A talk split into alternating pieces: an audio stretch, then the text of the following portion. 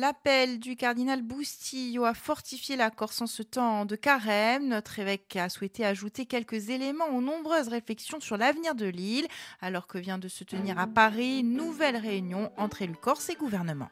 R C F Corsica, Laetitia Pietri. Cardinal Bustillo, bonjour. Bonjour. Alors, il y a ce communiqué qui est sorti en temps de carême, qui est sorti également à la veille d'une réunion importante à Paris entre les élus corses et le ministre de l'Intérieur. Alors, tout d'abord, un mot sur le sens de cet appel. On vit quelque chose d'important dans notre île de Corse.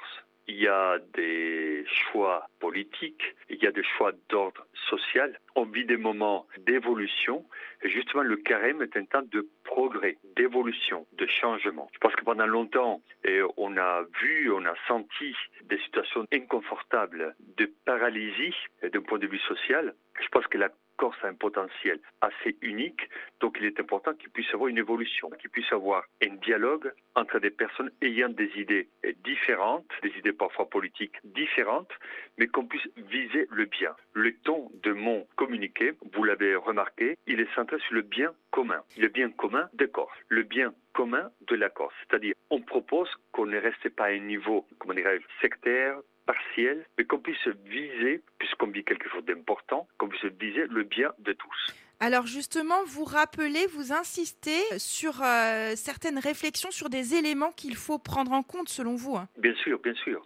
Moi je pense qu'il y a des citations bibliques, parce que, voilà, par exemple, je cite « Jamais plus nation contre nation ». C'est une citation qu'on trouve eh, au siège des Nations Unies à New York. Donc c'est une citation d'Isaïe. Donc c'est-à-dire, il faut, pour le bien commun de la Corse, je pense qu'il faut éviter la violence verbale, idéologique, pratique. Voilà, la violence quand même, bon, c'est, c'est, le, c'est l'évangile et c'est ce que l'Église a toujours dit. Je pense qu'il est important de, de pouvoir être pacifié, et non pas, parce que parfois dès qu'on parle de pacifier, on peut imaginer quelque chose de naïf, quelque chose d'un peu idéaliste, utopique. Mais non, quand même, je pense qu'on est capable, on doit avoir la volonté de viser la paix. Si nous ne sommes pas pacifiés, s'il n'y a pas d'accord entre nous, et à la fin, donc il n'y aura pas un dialogue, à mon avis, sain et fécond avec Paris. Donc il est important d'abord qu'il y ait un dialogue à l'intérieur, entre nous, pour pouvoir dire ce qui est bien, ce qui est moins bien, et qu'il puisse aussi, qu'on puisse s'écouter entre des parties différentes, voire divergentes, mais en vue du bien commun de tous. Enfin, vous avez le souci euh, de la jeunesse ?